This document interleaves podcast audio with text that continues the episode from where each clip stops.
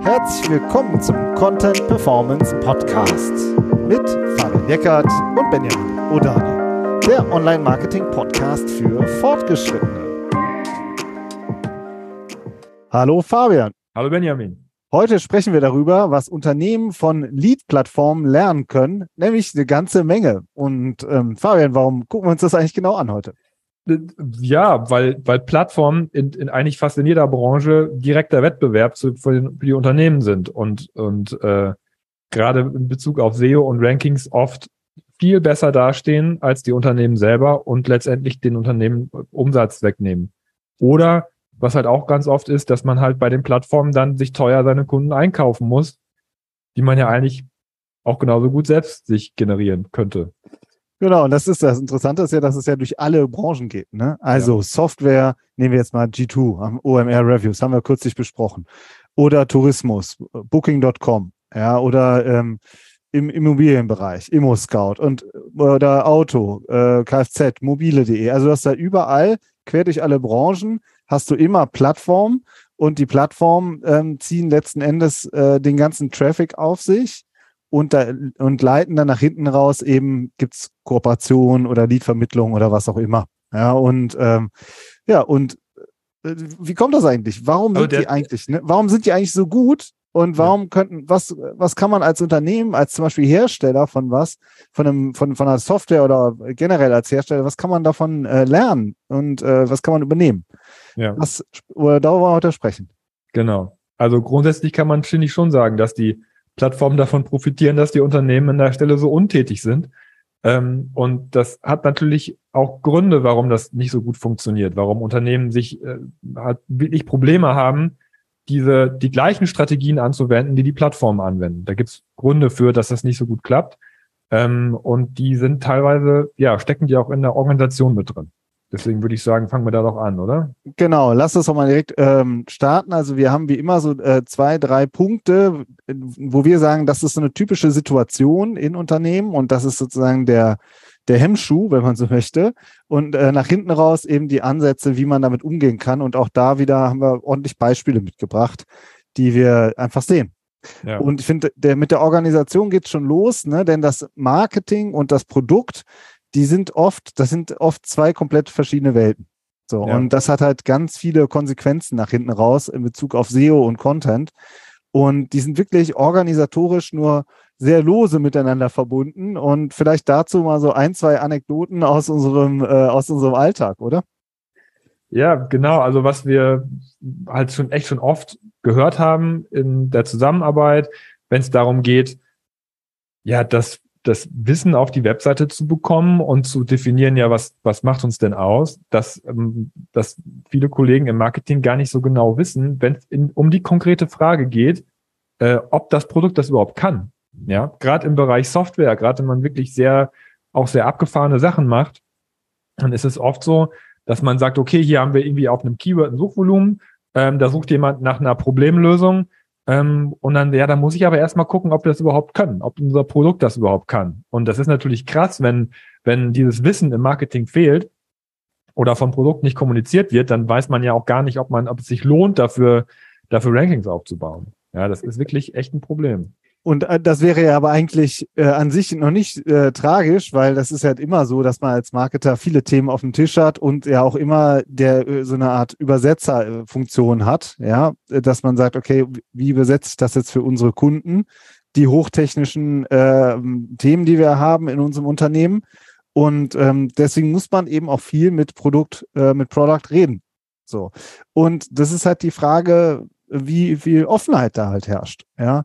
Oder dass es auch teilweise ist, dass die Produktabteilungen bestimmte Bereiche auf der Webseite sogar hoheitlich ähm, in der Hand haben. Ja, also das gibt es auch. Und da auch so mal eine Anekdote von früher. Ähm, äh, da weiß ich noch, haben wir mit ähm, einem Softwareentwickler äh, zu tun gehabt ähm, oder ein Softwareunternehmen und dann hat irgendwann der ähm, jemand aus der Fachabteilung gesagt, du ganz ehrlich, das bringt mir einfach nichts, mit dir zu reden. Ja, ich habe, ich, ich werde an anderen Zielen gemessen. ja, so und nicht, ob ich das Marketing schlau mache. Ja, das ist für mich einfach nur Zeit, die ich verliere und währenddessen kann ich äh, andere Sachen nicht machen, äh, auf der aber meine äh, Ziele beruhen, die ich mit meinem Chef vereinbart habe. Ja, also da waren so richtige, ähm, so richtige Barrieren zwischen der Produktabteilung und dem Marketing. Und das ist natürlich super schwer. Äh, dann zu sagen, ja, okay, ich muss ja ziemlich viel rausfinden auch, äh, auch richtig im Detail rausfinden. Und eigentlich brauche ich da, äh, brauche ich sozusagen ein Product, das äh, direkt die ganze Zeit einen offenen Kanal dahin. So. Und das wird dann oft, finde ich, so, oder ist mein subjektiver Eindruck zumindest, das wird dann so auf so einer zwischenmenschlichen Ebene gelöst, dass man sagt, okay, ich versuche mich halt mit dem und dem gut zu stellen oder mit der und der gut zu stellen, so dass ich immer noch an meine Infos rankomme. So, ja, so. Aber eigentlich ist es halt ein, äh, ein großes Problem, vor allen Dingen, wenn man es halt eben mit den Plattformen vergleicht. Machen wir später noch. Ja, genau. Also das, dieses Wissen zu heben, du, wir haben jetzt, du hast gesagt, auf der zwischenmenschlichen Ebene ist das oft nicht so das Problem.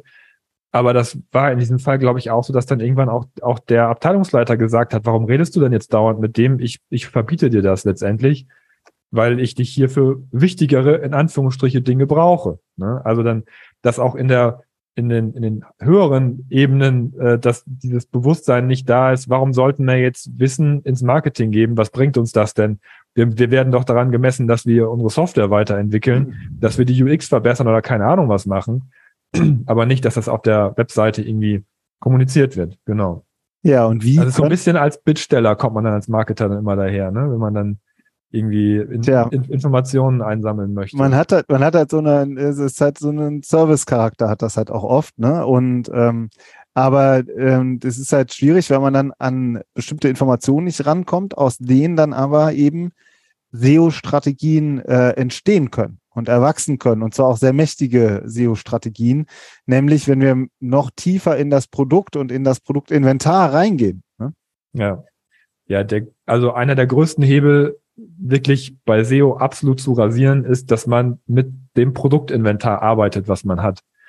Ähm, das sind immer eigentlich die erfolgreichsten Strategien, weil das Produktinventar ganz oft ganz eng am Kunden ist und ganz nah an den Problemen des Kunden. Ähm, ja, wir hatten, glaube ich, auch schon mal besprochen, Beispiele, da ging es um, um Stahlnummern zum Beispiel, ja, um, um, um, um, um Werkstoffnummern.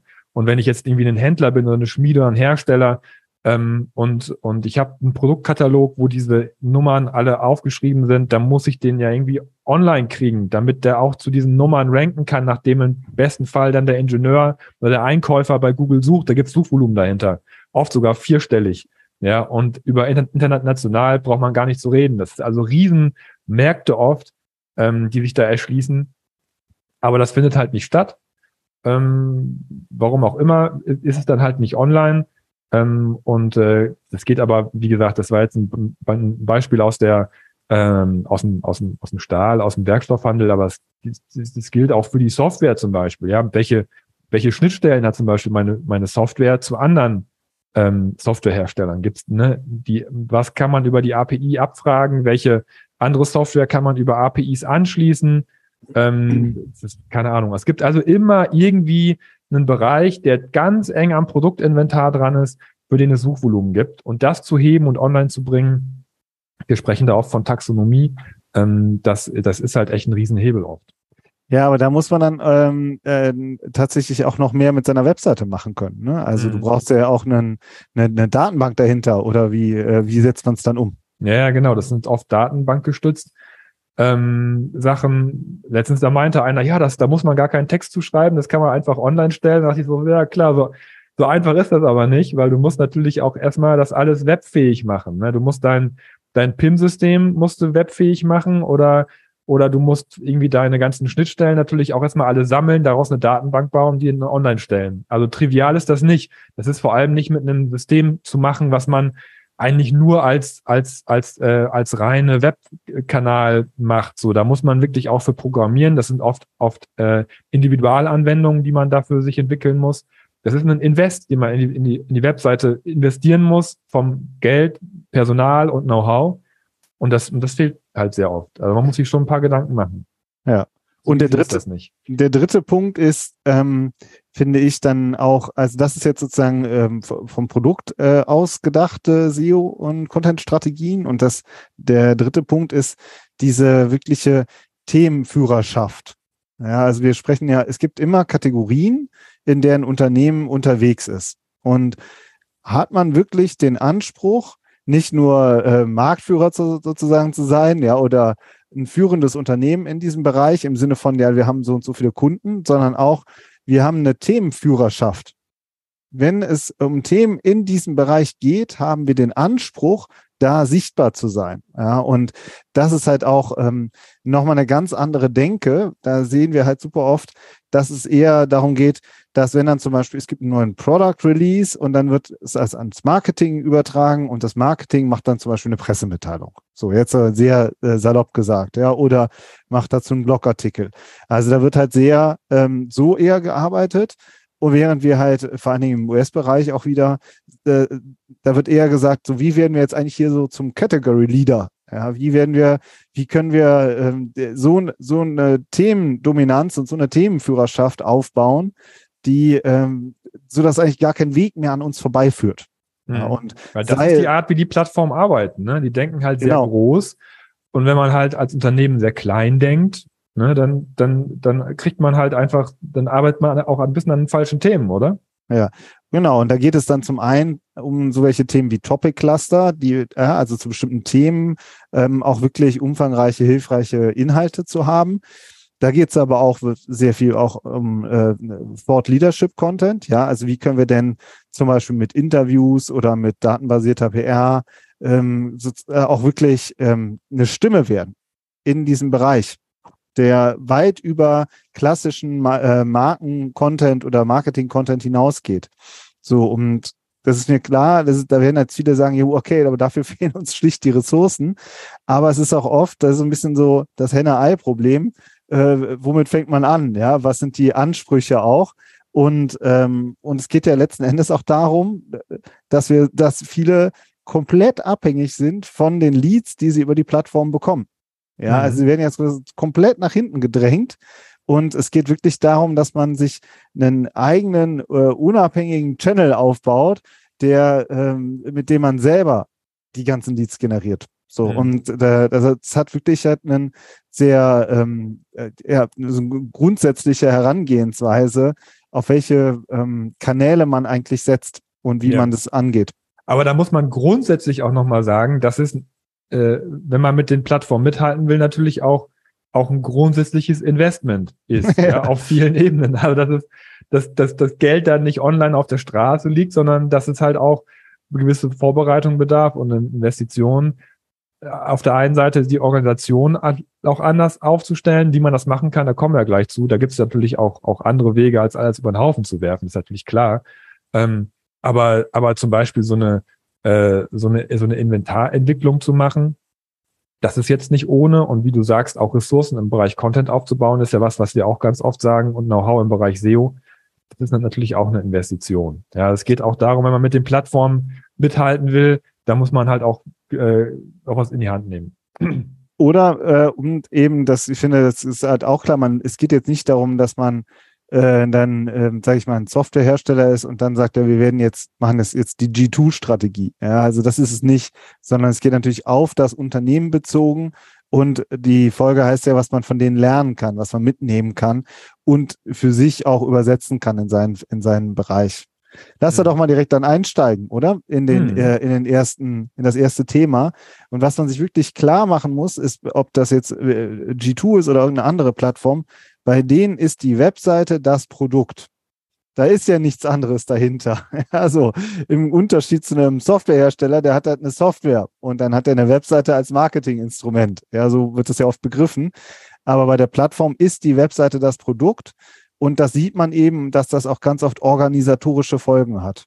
Mhm. Beispiel, wir hatten ja kürzlich ähm, ähm, hier Stepstone im Interview, den Justus. Justus ja. ne?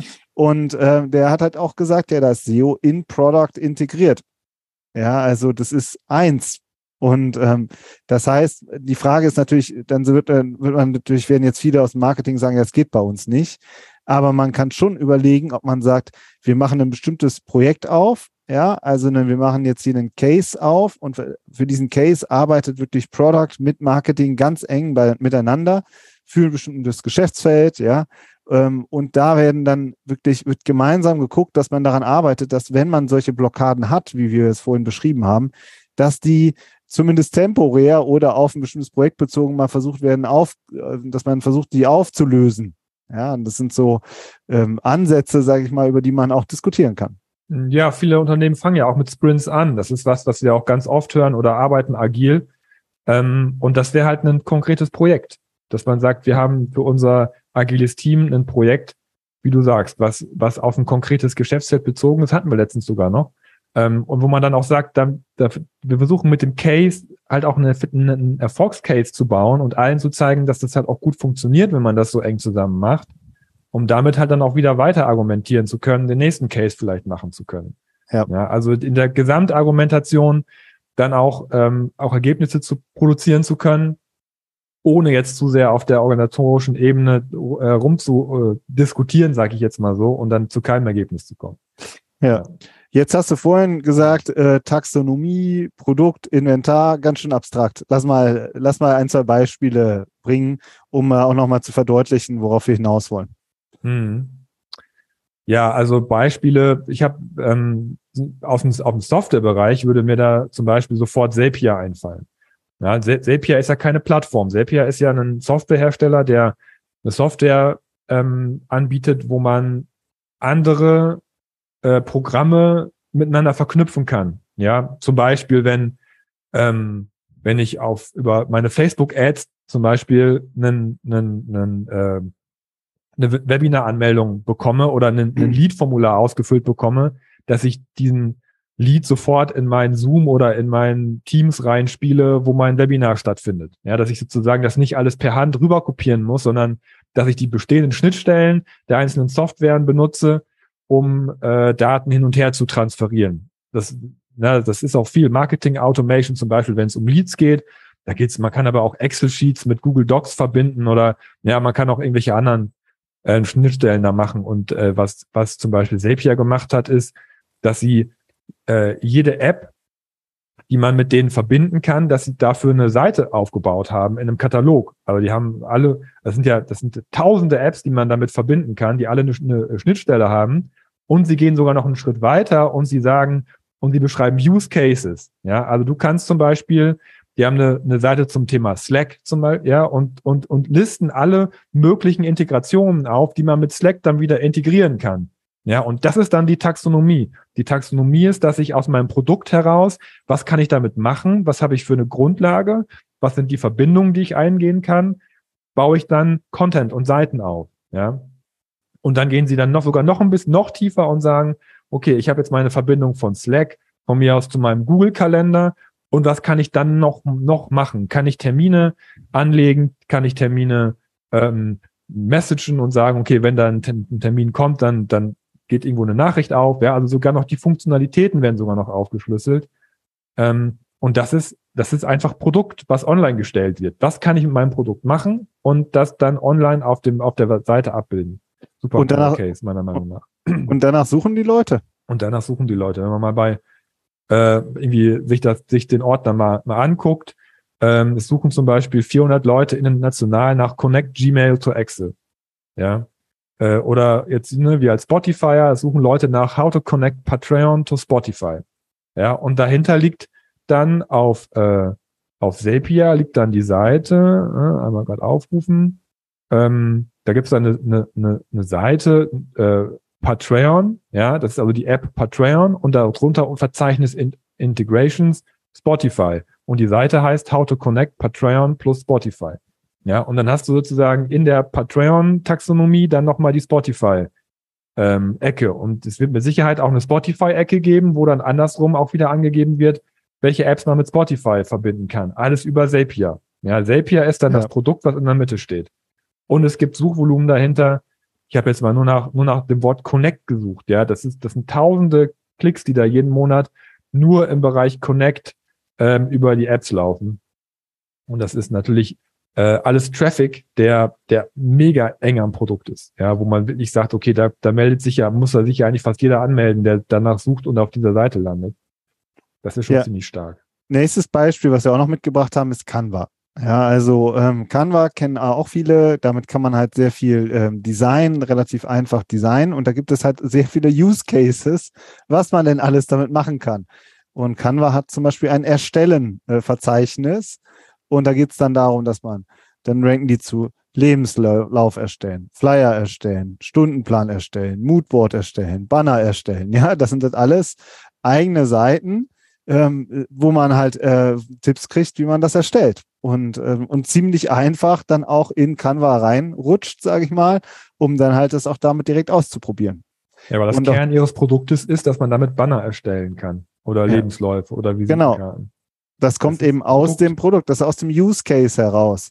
Und, äh, und das ist, und die Taxonomie ist eben wieder, dass es, dass es halt ein sich wiederholendes, äh, sich wiederholende Suchbegriffe sind und man sich dann eben auch ähm, fragen kann, ja, was brauchen wir da auf der Content-Ebene, um das dann abzudecken? Und das ist super transaktional. Die Leute wollen was erstellen. Also das ist to do, das ist du, ja. Also die, die Leute wollen was machen.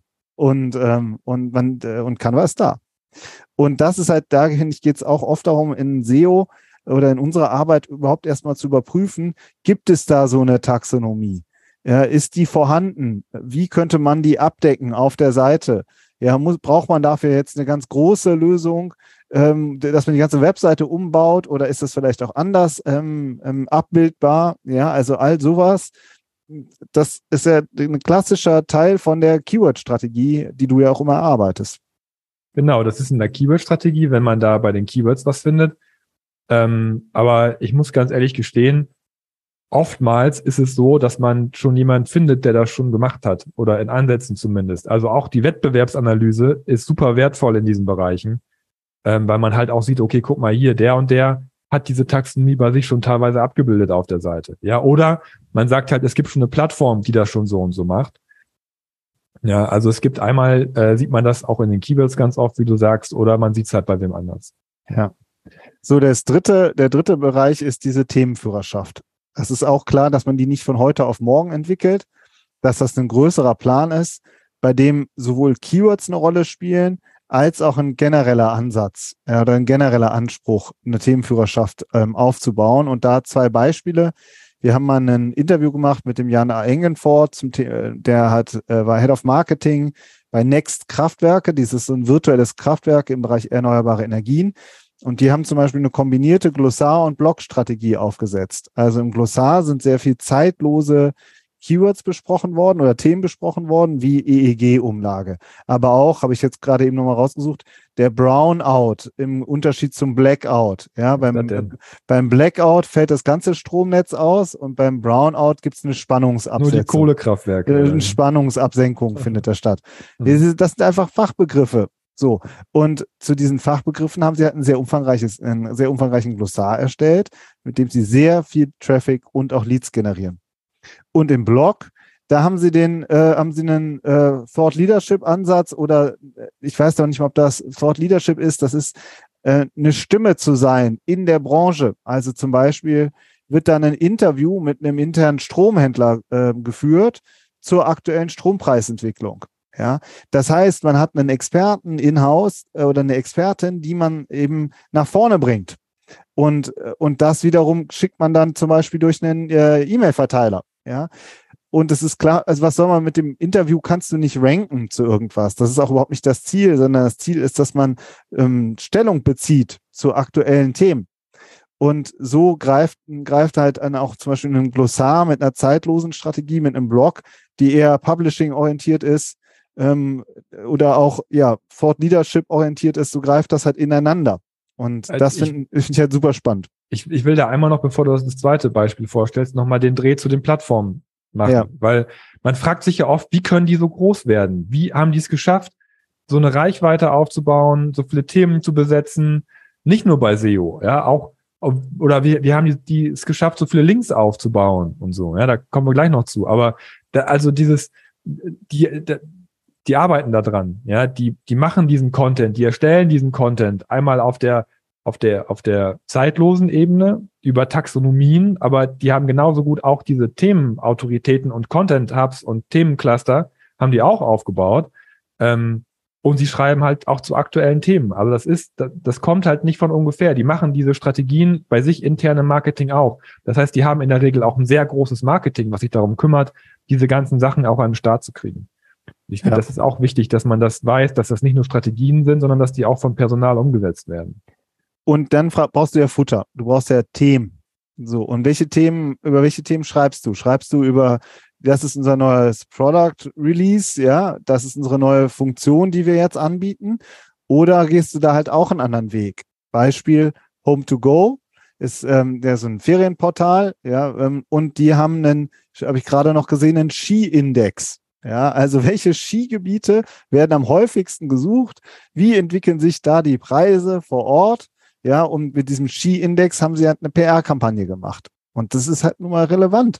Das interessiert die Leute und das sind exklusive Daten, die sie aus ihrer Plattform heraus generieren. Und viele Softwarehersteller können auch aus ihrer Software heraus anonymisiert solche Daten erstellen. Äh, und das ist, das ist, äh, das ist Gold. Ja, also da, da kannst du ganz viel machen. Stepstone wieder, kürzlich hat der Justus erzählt, die haben halt exklusive Gehaltsdaten. Ja, und mit den exklusiven Gehaltsdaten machen sie Content Marketing und SEO, weil die Leute eben auch nach äh, Fachinformatiker Gehalt suchen. Und, äh, und dann steht Stepstone halt vorne auf der Eins. Und sie holen dadurch Leute ähm, im sozusagen ähm, nicht top of the funnel, aber halt so in diesem Mid-Funnel ab, wie er gesagt hat. Ja, also das ist, sind so, daran merkt man auch wieder, wie das ineinander greift, ähm, dieses, äh, diese ganze Plattformdenke, zu sagen, was haben wir denn hier eigentlich für, für Daten, für Material und wie können wir das ähm, gut nutzen für unser PR, für unser Content Marketing und eben auch für SEO.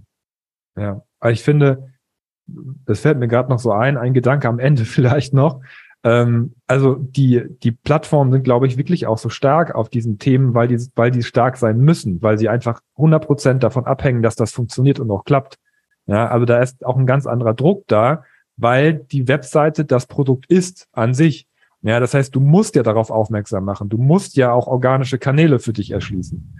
Ja, und ähm, und äh, das sich aber natürlich, da sich sowieso vieles nach online hinschiftet, wird, wird dieser Druck auch wahrscheinlich in vielen Unternehmen auch irgendwann jetzt soweit sein, dass man sagt, ich muss jetzt auch mal diesen Kanal für mich erschließen. Und da finde ich super äh, smart, sich anzuschauen, wie die Plattformen das machen und maximal versuchen davon zu lernen, weil da einfach auch diese Notwendigkeit da ist, da wirklich maximal rein zu investieren. Und die großen Plattformen haben aber auch eine ganz schöne Schwäche, weil die müssen ja sehr viele Themen abdecken. Oft. Ja, also mhm. oft müssen sie sehr viele verschiedene Themen abdecken. Ähm, also wieder Beispiel G2 oder OMR. Wahnsinn, was die alles für Kategorien abdecken müssen. Ja, während du, wenn du als Hersteller spezialisiert bist auf einen bestimmten Bereich, ist ja dein, äh, ist ja dein Feld, auf dem du aktiv bist, eigentlich schon viel kleiner. Mhm. So, ne? Äh, und gleichzeitig kannst du viel mehr in die Tiefe gehen und viel mehr Power entwickeln. Und ähm, also da, ich sehe halt auch sehr viele Chancen. Man kann von den Lead-Plattformen viel lernen und sich viel abgucken. Und gleichzeitig geht es wirklich darum, nicht, dass man nicht die, die gleiche Strategie macht, sondern das auf sich anwendet und für sich da seinen, äh, seinen Weg definiert. Und äh, Beispiel Zapier oder Canva hat man ja gesehen, die machen es halt. Ja, und, mhm. äh, und an denen kommt man nicht mehr vorbei. Und das ist das, was, finde ich, die sind Category Leader geworden und ähm, das mit einer ganz klaren SEO- und Content-Strategie. Ja. So, ich würde sagen, das war jetzt äh, schon, äh, das war's schon. Wie, wie immer, kleine Roundup, halbe Stunde. Ähm, ja, gebt uns gerne Feedback. Wir diskutieren es auch wie immer auf, äh, auf LinkedIn. Ja, und schreibt doch mal, wer bei euch die Plattformen sind. Das würde mich ja, auch mal interessieren. Also in genau. welcher Bereich, welchem Bereich ihr seid. Manchmal kennt man das ja auch gar nicht, weil das vielleicht was ist, wo wir noch gar nicht mit in Kontakt waren. Ähm, das gucken wir uns immer sehr gerne an. Okay, macht's gut und wir hören uns nächste Woche. Bis dann. Ciao. Tschüss.